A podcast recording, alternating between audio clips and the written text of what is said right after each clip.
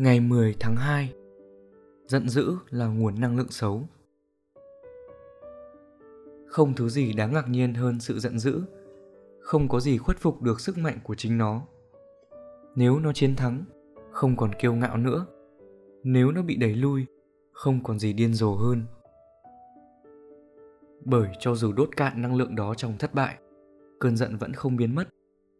Nó vẫn âm thầm gặm nhấm bản thân ta, Đặc biệt là khi đối tượng mà chúng ta sắp trả đũa bỗng dưng biến mất. Từ Seneca, cuốn On Anger Chủ nghĩa khắc kỷ đã nhắc đi nhắc lại về việc giận dữ sẽ chẳng giải quyết được vấn đề gì. Thường thì nó chỉ làm mọi thứ tồi tệ hơn.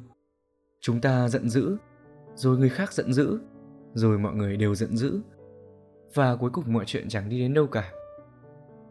Nhiều người thành công sẽ cố gắng nói với bạn rằng sự giận dữ là một nguồn năng lượng to lớn cho cuộc sống của họ. Cái khao khát có thể chứng minh bọn chúng đều sai, hoặc chửi thẳng vào mặt bọn chúng, từng thúc đẩy nhiều người trở thành triệu phú.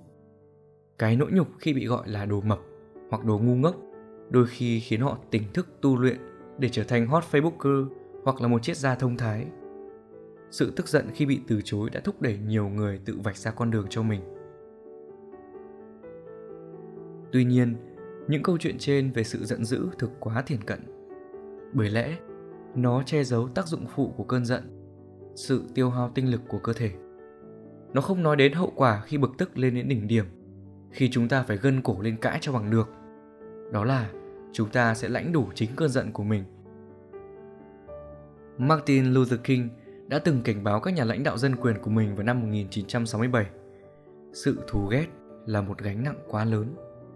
Mặc dù họ có mọi lý do để ăn miếng trả miếng, giận dữ và hầu hết các cảm xúc cực đoan chính là gánh nặng. Chúng là nguồn năng lượng độc hại. Quá rõ ràng thế giới này có thừa nguồn năng lượng đó.